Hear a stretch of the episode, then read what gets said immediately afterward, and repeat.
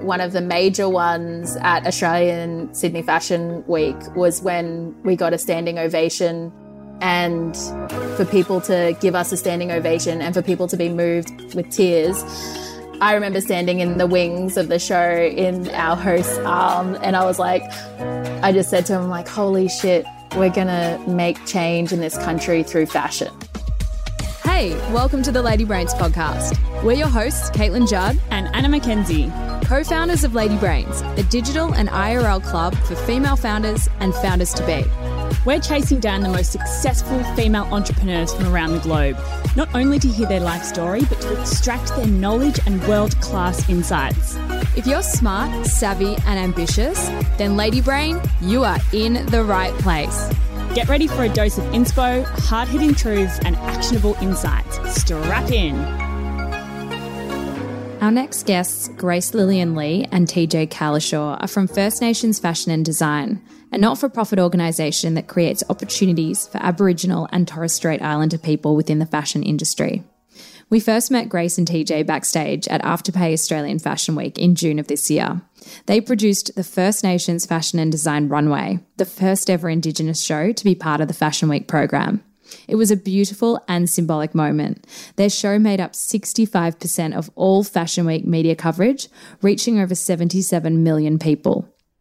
We spoke to Grace and TJ about how they pulled off the runway show with just four months to prep, what makes their partnership work so beautifully, and how the organisation is impacting the lives of creatives right around Australia. My name is Grace Lillian Lee, and I'm a descendant of the Meriam Mer people of the eastern islands of the Torres Straits. I explore my lineage through the act of weaving, and I'm coming to you from Gimuy country in far north Queensland. Well, it actually started for me when I was very young. I was 17 and I started making hats and I set up a millinery business, which I haven't, I don't really talk about that that often, but that's how I started, which was making hats for people to go to the races because my mum would go to the races. And then I got into obviously making fashion and I didn't get into university. So I went to TAFE for a year and then I finally got into university and I went to RMIT in Melbourne and did my four years in fashion design. So yeah. And then I eventually got an internship with Mimco and Witchery and finally got a job whilst I was also a waitress at the MCG. uh, so very, Melbourne's like a second home to me. I worked for Mimco and realized that that wasn't the business that I wanted to be in. I had more of a purpose and I felt that, you know, I wasn't into it. It was soul destroying for me, to be completely honest. And yeah, I decided to move back home to Cairns and set up a small incubator that utilized the machines that were sitting idle at the TAFE for people to set up their own small businesses, but also have a pop up in our local um, shopping center so I've always been focused on like community, like supporting community to be a part of the fashion sector and self determination, I guess. And TJ, what about yourself? How do you fit within the picture? And then also, how do you two know each other? I'd love to get to that point as well. Well, I'll start off that I'm a Ngurrga woman from the Kimberley regions and I've got paternal connections to the Bardi and Yolngu people and I grew up between Darwin, Broome, and Perth. So, I, you know, growing up on many countries from Larrakia to Yawuru to Noongar country, just really understanding have different families and different mobs, and you know, we're, we're all very different from all around the country. How do I know Miss Grace Lillian Lee? Uh, we met in 2013 when I was approached by all the perks, who at that stage was doing the Australian Indigenous Fashion Week design program, where they selected 10, was it 10 of us from around Australia, where we would fly into Sydney every month and be mentored by an industry professional. And the whole point of it is that they were reaching out to visual artists or artists to go into fashion design. And that's why I kind of stepped down that. I met this fabulous woman and we did Australian Indigenous Fashion Week in 2014. And then from then on, we continued you know, our journeys alongside each other, constantly like connecting, but not really like doing anything. And I always said to her, it's inevitable. One day we will do something. You just wait. And hey, how many times you're like, no, no, no, no, I'm, I'm happy just to do my own thing. And yeah, I was a bit fearful because we're friends, and I was like, it's kind of like housemates don't live with your friends, like become friends. You know, that's what I think anyway. That's well, that's my experience. So we're business partners, best friends, and we used to be housemates as well. So go figure that out. Did you become best friends because you lived together, or were you best friends prior? We were best friends first. oh well, then you guys were meant to be. Love at first sight. yeah. Isn't it funny, like when you meet somebody like that and you're in a mm. similar industry and you're both creative and you sort of just vibe off each other? It sounds like that you both just connected and there was mm-hmm. something going on there. And, you know, did you always know that there was going, going to be something that you would do together? I did. She didn't. No, I was like protective of our relationship as friends. I was like, ah. And I think also at the time, like I've been working for a lot of organizations. So I was the founder of the Cairns Indigenous Art Fair Fashion Performance and then went on to work for the Darwin Aboriginal Art Fair for From Country to Couture and built that up for three years. So I think I felt concerned that I was, you know, growing these platforms within other organizations. And I knew I wanted to work for an independent organization that was focused in this space. It wasn't, you know, Tegan came to the Commonwealth Games when I was producing the show there in 2018 and she flew herself there to the point where she even sponsored the musicians to be there in the show. And I was like, okay, Tegan's pretty committed. Yep. I'm dedicated for this cause. Yes. Yes. Yeah. She's showing up. She's, she's- yeah. And so, yeah. And then she came on board for when we launched First Nations fashion design at the Darwin Aboriginal Art Fair in their pop up stores. So we just had a soft launch um, alongside Lisa Gorman's first collaboration with Mangkaja, mind you. So Wow. that was pretty cool. But Tegan kept saying, "Are you ready to jump yet? Because this this is we got to do this." And I think at that point I'd already established First Nations Fashion and Design as an Indigenous corporation, but we hadn't um, established the board, and it was just more of a it was a legal entity, but it hadn't been fully fleshed out yet. So Well, firstly, can you tell us a little bit about what First Nations fashion design is and what you have set out to do? Yeah, so basically, First Nations Fashion and Design is an Indigenous corporation that's a non for profit, and it's really just set up to establish and support the growth of the ecology of the Indigenous fashion sector. So that's what we've been doing. yeah, really, really targeting building. Is it the designers? Is it the models? Is it the graphic designers? Is it the creatives? Is it the dancers, performers, musicians?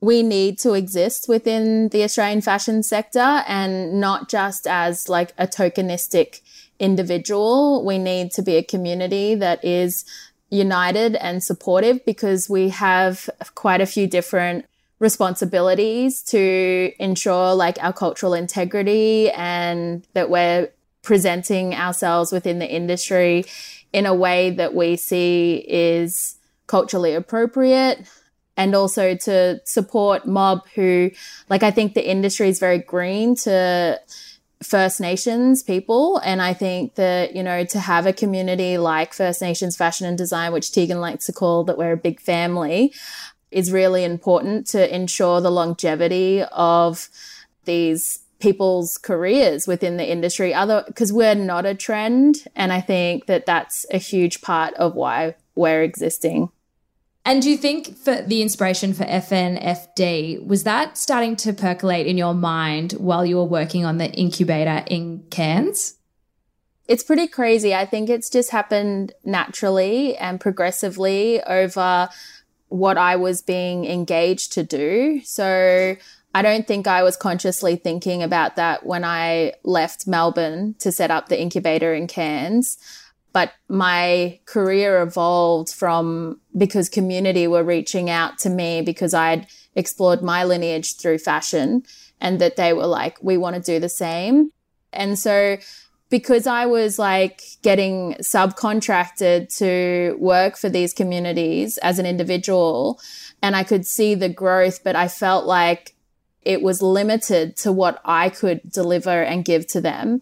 And then I was being subcontracted, you know, in Sydney and Melbourne and Adelaide to do workshops. And I'd always connect with industry, whether it be from universities to fashion houses and things like that. And there was this groundswell of conversations happening where it was like something has to, something needs to be done.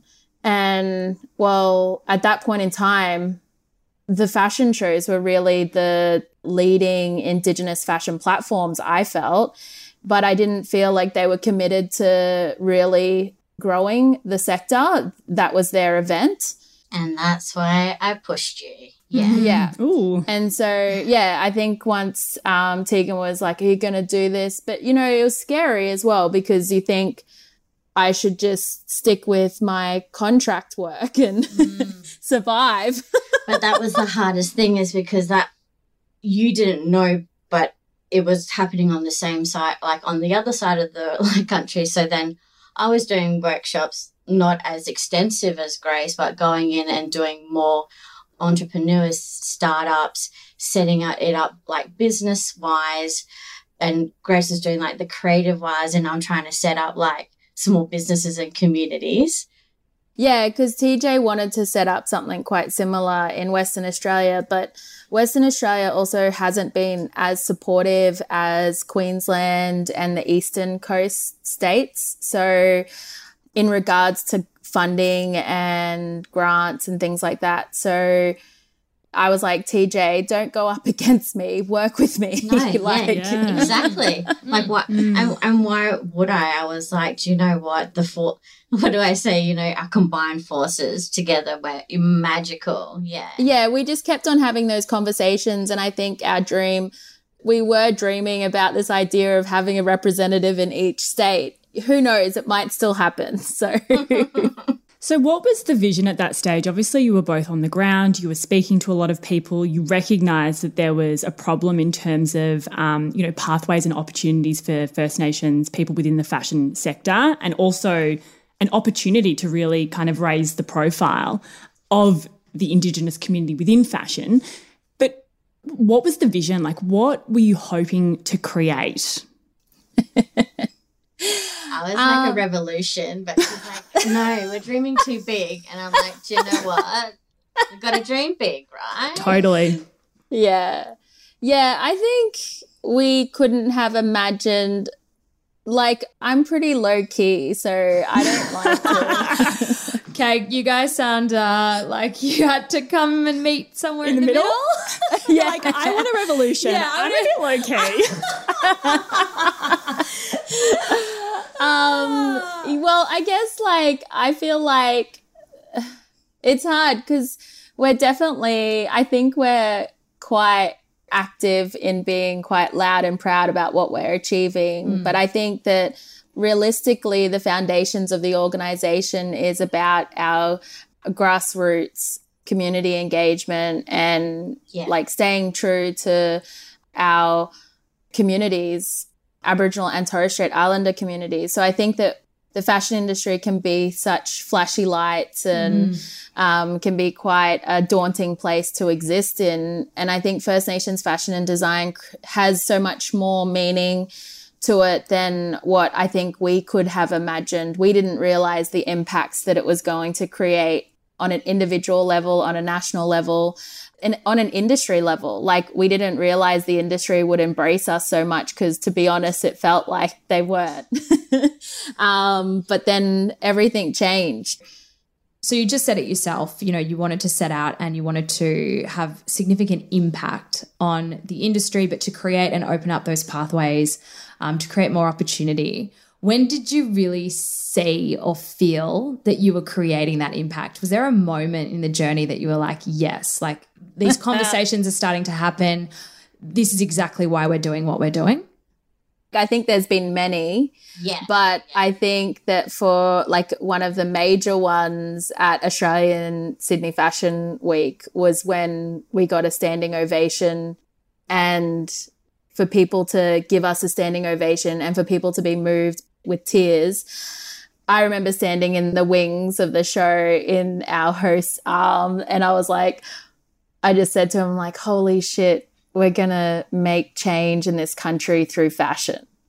For me, that was a, because I feel like I've been doing this for a decade. I've been working towards this for a decade. We both have been. I think for it to be at Australian Fashion Week and for the fashion industry to see it and understand and not just think we're a theatrical performance, but we've got incredible, you've got, got so much um, richness within our talent from musicians to models to performers to designers to textile artists to curators to producers. Like the fact that we ra- ran and managed the whole thing as well for me was like, like a dream come true. So yeah, that for me was the pinnacle moment. What about for you, TJ? We're getting people signed by agencies after they've walked, you know. yeah. People are getting fashion awards, so recognition. People are getting acquisition.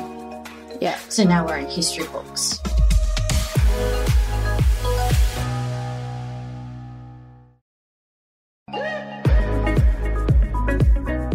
Talking about stats, we have some stats here that say that the FNFD show made up of over 65% of Fashion Week coverage, reaching 55 million people via traditional media and 22 million people across social media, which is absolutely mind blowing. I have tingles. Mm. and we were there. Like I think you know that that that whole experience. You said you know you you obviously said you know standing behind backstage and you know there was a standing ovation and everyone was crying watching the sand pass through their hands and it was such an incredible moment like mm. something that we will treasure and mm. take with us for the rest of our lives and just it was an honor Incredible. for us to be there and to Yeah. experience such a moment such a movement and just the beauty Yeah. you know, I think there was such be- rich beauty in what you had created mm. Yeah. across the board. You know, and from, from, you know, you. it was it was such a special Well, it takes moment. a team of us. There's so many of us that work together to make this happen. Like it couldn't happen without the team. So yeah, we're just really lucky that we've got a good team, a great team. How did the the opportunity come about? How did you create it? What was the process like of negotiating and, and you know, what was that process in the lead up to actually producing the show? I think it's been a long time in the making. Um, you know, obviously, Tegan and I have been working on different projects within the country, and I think we've always um, aspired to be on a national platform. The negotiations did take quite a while. It's hard to get to the people that we really need to talk to. So I would say that was between eight and 12 months. Yeah, but it's, I'm so glad that we, you know, fought hard for a position and a place within Australian Fashion Week because I think it was worthwhile for everybody, including ourselves. So, yeah. Absolutely. And then I thought it was very interesting that, you know, because of COVID, I hadn't seen you for what, Oh, eight, 18 months. So we had been doing this, planning this, dreaming together from across the different sides of the country. And then we get together on the ground, burst into tears, and oh. then suit up and hit the ground running and do it. And it's like, I think together, it's lucky we've got each other because we're such a Totally. yin and yang. But Yeah. together, yeah, we we create fire and we ignite we ignite things. And yeah. I definitely feel like we probably we wouldn't have made it this far if we didn't have each other. And I think for the fact that we're both volunteering for the organization because we believe in the in the movement. yeah, Um, and we believe that it will grow and become, you know, an established organization, which it already is, but we just need to get the financial backing.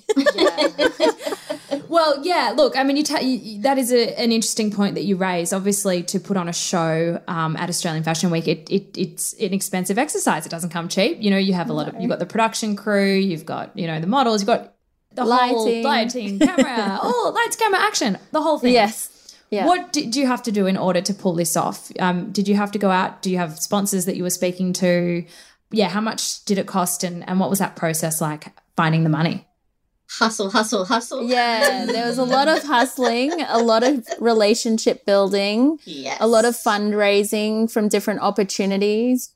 Yeah, because I imagine if you know, so, sort of, uh, twelve months out, you uh, you landed this opportunity or cemented this opportunity. Now it's like, oh my gosh, we have to like gather the people, the funding to make it work. Was that a stressful twelve months in the lead up to this show?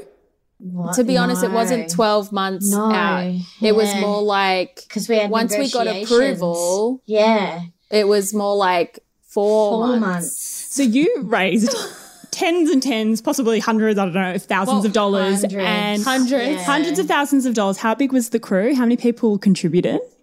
I would say You know, between 30 and 50 people put that Let's whole say thing yeah, on. minimum yeah, fifty people back of house. Yeah, but it's just mainly me, me and you, sis. We're Hustling. leading it. Yeah, On Yeah. opposite sides of the countries trying to pull this vision together, mind you. yeah.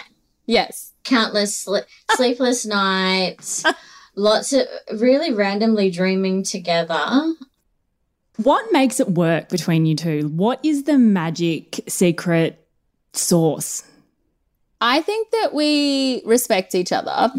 Ah, that So- definitely. I, I, have adopted you as a sister. You, Yeah, exactly. you're not allowed to go anywhere. So And I think that we're pretty Ah. open with our communication. So, like, Yeah. if we're pushing each other too much or needing to give each other space, like, I think it probably works for the fact that we aren't living in the same city, to be Yeah. completely honest, because then, we yearn for each other.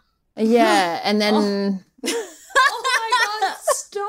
it. It's hilarious. I'm sorry, I because I'm also a single child, so that's why I love creating like families all around the nation. So wherever I go, I create these little families, and Yeah. and I don't know. I think what makes us because we are very very different, and I Mm. think that yin and yangness is. I think that's why we. That's the juice is that we are so different, but quite similar. Yeah. Yeah, and I think the biggest reason is because we're we have the same mission mm, for Yes. our people. And so this is bigger than us as individuals. And so we see this as our purpose is to serve basically Yeah. in legacy. in creating this platform that we hope to live beyond us because if we had a space like this that existed we wouldn't have had to create it. Yeah. and we wouldn't have to establish these relationships and pave these ways. Like and i think we owe it to the elders that have gone before us because there has been you know the industry has been you know indigenous organizations have been tapping into the industry and establishing businesses and growing but they haven't had as much traction as what we've had because of social media, because of Black Lives Matters. Yeah, I think that we've been lucky in that sense that we've realized a pocket in time where people are maybe more woke than they mm. have been before that are willing to open their hearts and their minds to this organization and understand the purpose of it. So for us, the purpose is really about creating self determination and economic development to Indigenous people across the country, not just urban, but remote, so that they don't have to move themselves from their communities to be able to access the fashion industry. So if we can create these gateways, like Tegan said, it's a revolution. Yeah. Yeah, and the legacy. We always talk Yeah. about this is the legacy. It's not about us. We're we're carrying the baton of all of our past elders and then we're just continuing it for the next generation. yeah. Yeah. And we're lucky there's a hunger. That's what Totally. talk about. This Yeah. hunger. Hunger for First Nations. Yeah. I guess for First Nations fashion and design, we just want to ensure that something like this can exist so that businesses can utilize a platform like this to grow. I think individuals within the industry can definitely grow, but sometimes don't feel as supported if they're alienated in a sense or um, singular.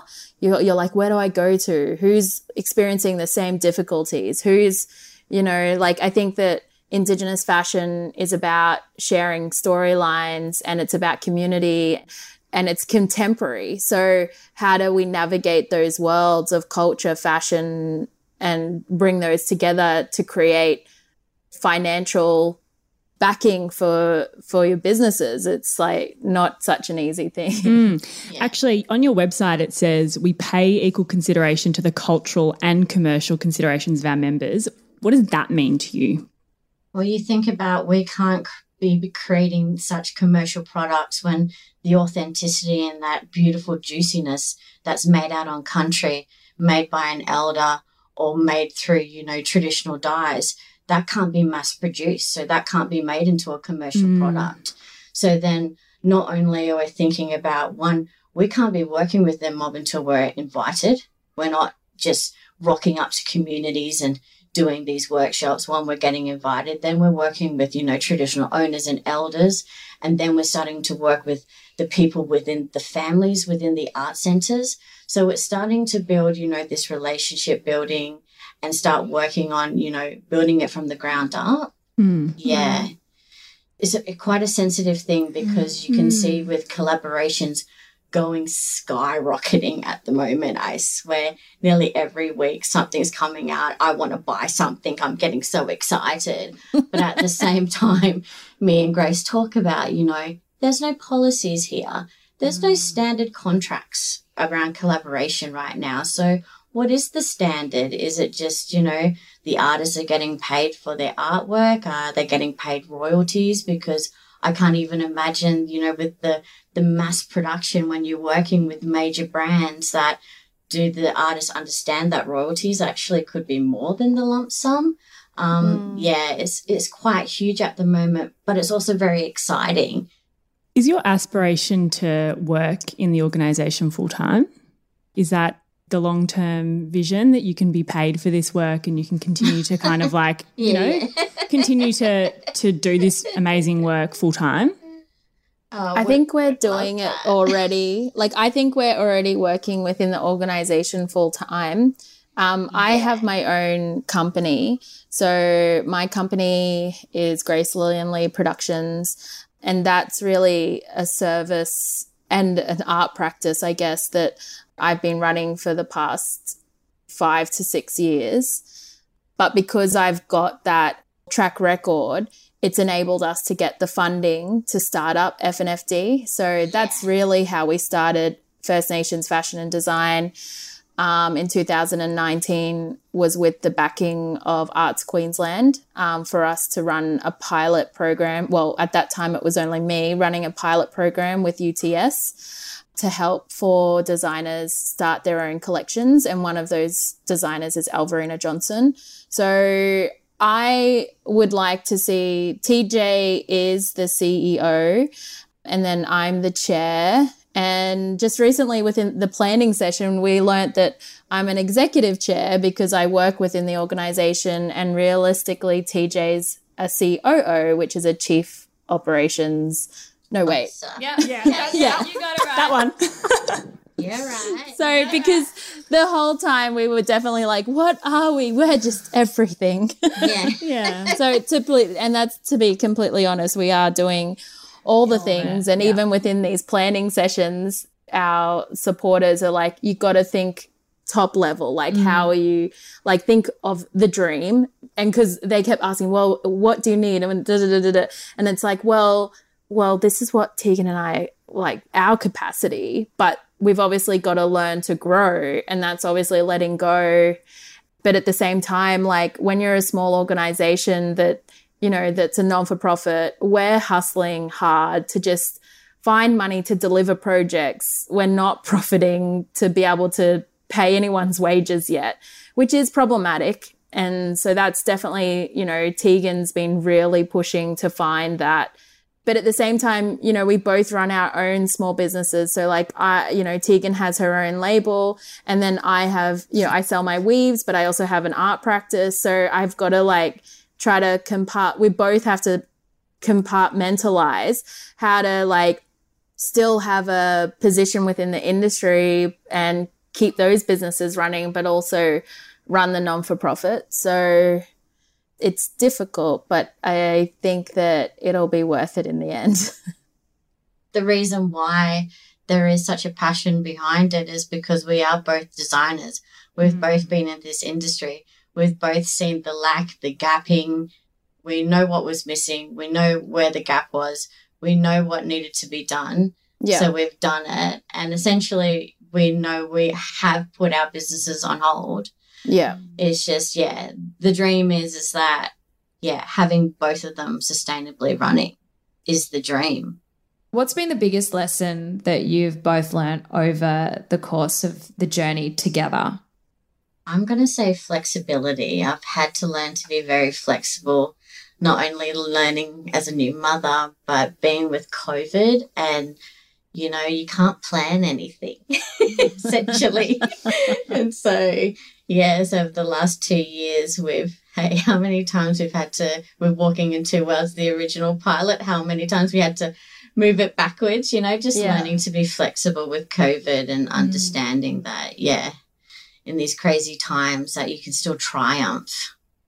I think what I've learned from a business perspective is that you should get people on that know, like, specialize in areas that can support you. So invest in having an accountant and a bookkeeper. I've had people that have surrounded me that you know, have helped me definitely throughout the journey. And I might sound like a control freak, but I, I really do think it pays for people that are running their own business to at least understand understand what's going on. You know, numbers don't sing to me, but at the same time, you know, I think that my financial literacy is definitely getting better. And I think that it's really good to have a better understanding of where you're going rather than just being negligent. And it will definitely, so it doesn't bite you in the butt, basically. I think that it's really important to surround yourself with people that do specialize in certain areas that can work with you and that you can subcontract on. I think that that's really important because the tax office is never going to go away. as much as we'd like it to. Yeah. Yeah. That's what I've learned basically. what would you say each other's biggest strength is?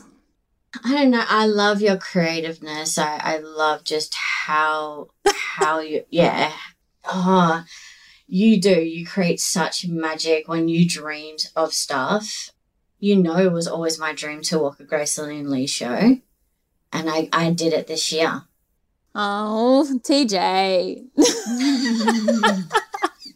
Um, what I think um, TJ's greatest strength has been, I think she's grown a lot since I first met you. From like, I don't know, like you've just grown to be this boss bitch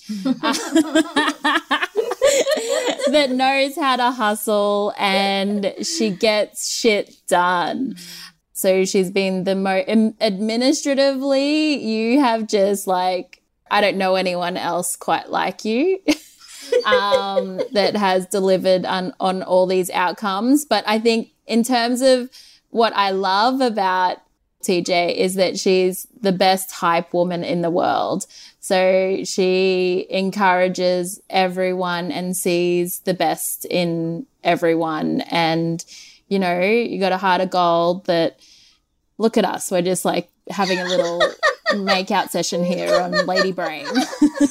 having a moment. Having a moment. I just didn't want to interrupt that. No, no. we could let that go. That, let that let that roll for a while. I loved it. I loved it.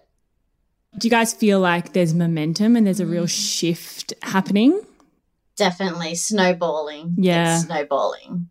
Yeah, I think Tegan and I like it's taken a lot of resilience from both of us to keep pushing but also being patient and just navigating this world of different stakeholders and different relationships to really grow First Nations fashion and design. And I think that we're definitely at a point within the organization where we are feeling like we're now having the conversations we're wanting to have with mm-hmm. organizations to really elevate the organization appropriately, which is re- like backing First Nations fashion and design. So oh. beautiful. Well, thank you so much. It's been so amazing chatting with you. Mm. And it was mm. so fantastic to meet you guys earlier in the year at Fashion Week. And, you know, we just want to say thank you for producing such an, a beautiful show and a beautiful experience. And we look forward to seeing what you what you guys do in the future. And we're here to support. Yes. We love you guys. thank you, thank so, you much so much for having us. You're very welcome. One thing that really stood out for us is just how much these two back each other, no matter what. It's a really nice reminder that surrounding yourself with positive and supportive people, whether that's a business partner, an accountability buddy, a coach, or even a friend, has a huge impact not only on your success as a founder, but perhaps even more importantly, on your happiness along the way. Who is that person for you? Secondly, having a strong purpose or reason for being is so critical if you're going to go the distance. Grace and TJ were working in this space for a decade before they landed the opportunity to showcase at Fashion Week. The only thing that kept them going was, as TJ said, their dedication to the cause to create opportunities for the First Nations community within fashion. That is their purpose. If you're not 100% clear on your purpose, ask yourself the questions what impact do I want to have on the world? What change do I want to see and make? That's it for today. If you're listening to these chats and feel super inspired to start a business, then check out our free idea validation mini course. It's a six step guide that will help you determine whether your idea has potential to become a thriving business. You can find it at ladybrains.com or find the link in the show notes.